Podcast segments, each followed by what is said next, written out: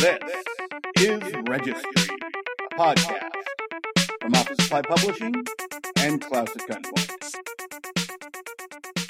I initially wrote this piece for the Computer History Museum's blog about Luxo Jr., which is not only deserving of the National Film Registry, but is a really key, significant piece in the history of computer graphics, and particularly in the acceptance of computer graphics.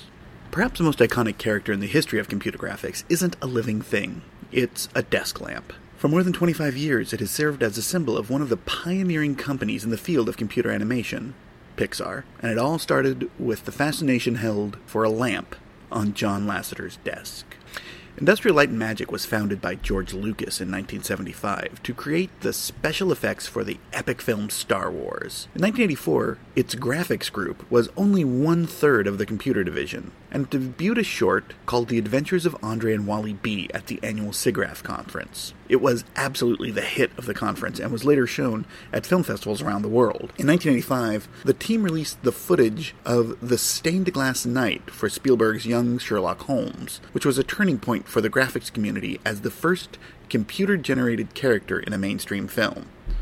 That was to be the last major project undertaken by the graphics group before being spun off as an independent company named Pixar. It was not initially a film production company, but a computer graphics hardware and software company. The first few projects were short films created as demonstration pieces to help drum up interest in the products Pixar was releasing the RenderMan graphics software package and the Pixar Image Computer. John Lasseter had been fascinated by animation since he was a high school freshman, setting his sights on working in animation after seeing Disney's The Sword and the Stone. Lasseter attended the California Institute of the Arts, where he created the short film The Lady and the Lamp in 1979, featuring a broken bulb lamp taking part in wacky hijinks. The anthropomorphization of everyday inanimate objects has been a staple of animation dating back to the earliest days of film. Walt Disney in particular, understood the appeal of giving regular objects human attributes, as with the animated brooms in the Sorcerer Apprentice segment from Fantasia. Lasseter used the iconic Luxo lamp as a model, finding ways to make it appear to have human like emotion. A visit from a co worker's baby led Lasseter to experiment with the idea of creating a baby Luxo lamp. He altered some attributes of the lamp, shrinking parts and changing proportions, except for the light bulb, which was purchased at a store and therefore not grown according to Lasseter's reasoning. He planned a short character study where the parent lamp and the child lamp interacted. He justified the project to Pixar's heads Ed Catmull and Alvy Ray Smith as a demonstration of self shadowing, how the intensity of light from the lamps interacts with the environment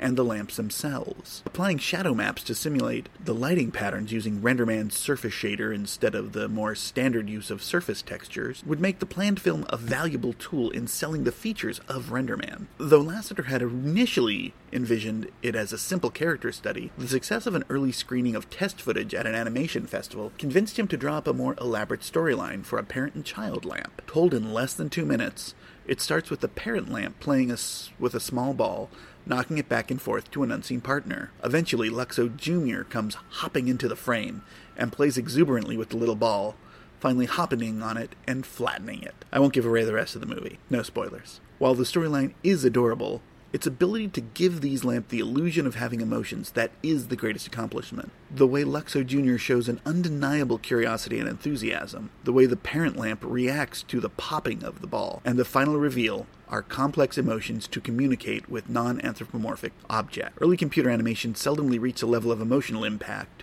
Luxo Jr. managed to achieve, and it became a famous exemplar of Pixar's work. There's a lot more to this piece, of course, but that's sort of the key elements. Luxo Jr. was added to the National Film Registry, and for good reason. It is aesthetically hugely important because it introduced the idea that what Pixar would become. If you look at Luxo Jr., then you look at what Pixar has done over the last 20 years, there is no question that this was a starting point. You also have, historically, the image of the Luxo lamp is the icon for not only Pixar, but in many ways for the entirety of the computer graphics world. And then culturally, massively important. Because this was the first Pixar piece to really get play outside of just the typical SIGGRAPH world. This was seen all over the place. People loved loved Luxo Jr. I love Luxo Jr., which is weird because I'm not a huge Pixar guy. Okay, I kind of am, but you know what I mean. This is a phenomenal little film. And absolutely check it out because one of the things it says is that Pixar was going to be a storytelling group, not just a graphics for everyone else group. In essence, it was a